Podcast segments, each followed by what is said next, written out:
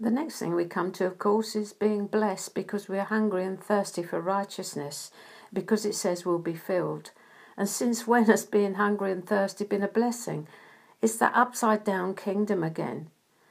Now, Jesus tells those who are continuing with him, his apprentices, learners, disciples, that they're really blessed when they're hungry and thirsty for the righteousness he speaks about.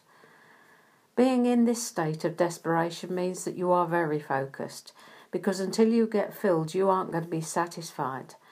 There is more than a degree of desperation here. So, question Are you desperate to live a righteous life? Do you really, really want, above all else, to be righteous? Is it a hunger and a thirst? Perhaps we need to define just what righteousness looks like, then you can make an informed decision and it's easier to say what it isn't. For a start, it's not seeking justice or vindication when you've been wronged. What Jesus is talking about here is internal, it's the state of your heart. Moral rectitude, lovely word that, rectitude. Decency, goodness, honesty, integrity, virtue, morality, and there's old fashioned. Uprightness and transparency. A heart, if it is wrong, that does not seek retaliation or vindication, doesn't fly off the hook, but turns the other cheek, a meek and humble heart. This is all internal. The Holy Spirit produces all this in our heart as we cooperate with Him. The righteousness of the Pharisees was seen. They made sure it was. It was outward. This is invisible and internal. The righteousness Jesus spoke of seemed impossible to those who were listening because the Holy Spirit, the enabler, had not yet been given. In the natural, it is impossible. But He never asks us to do or be something which He hasn't already given us.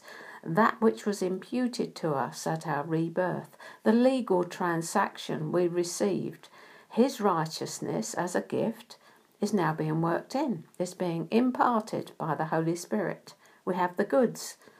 We are of all people most blessed. Now we develop an active dislike for the things which we previously craved, seemingly by no effort of our own. We begin to see what we lack and we mourn. It's at this point we develop a hunger and thirst for this righteousness that exceeds the law, the written code. This way of life is so liberating, it's addictive. James says it like this in James 1:21. Therefore get rid of all moral filth and the evil that is so prevalent and humbly accept the word planted in you which can save you. Yes, sir. Saved by grace alone, by the word that's implanted in us. What or who then is the word? Well, Jesus is that word that's been planted in us. That seed he became flesh, flesh and dwelt among us, remember? Our part, simply cooperate, yield, which leads to a hunger and thirst for more. It's brilliant. Is this your experience? Congratulations, Christ is being formed in you. All is grace.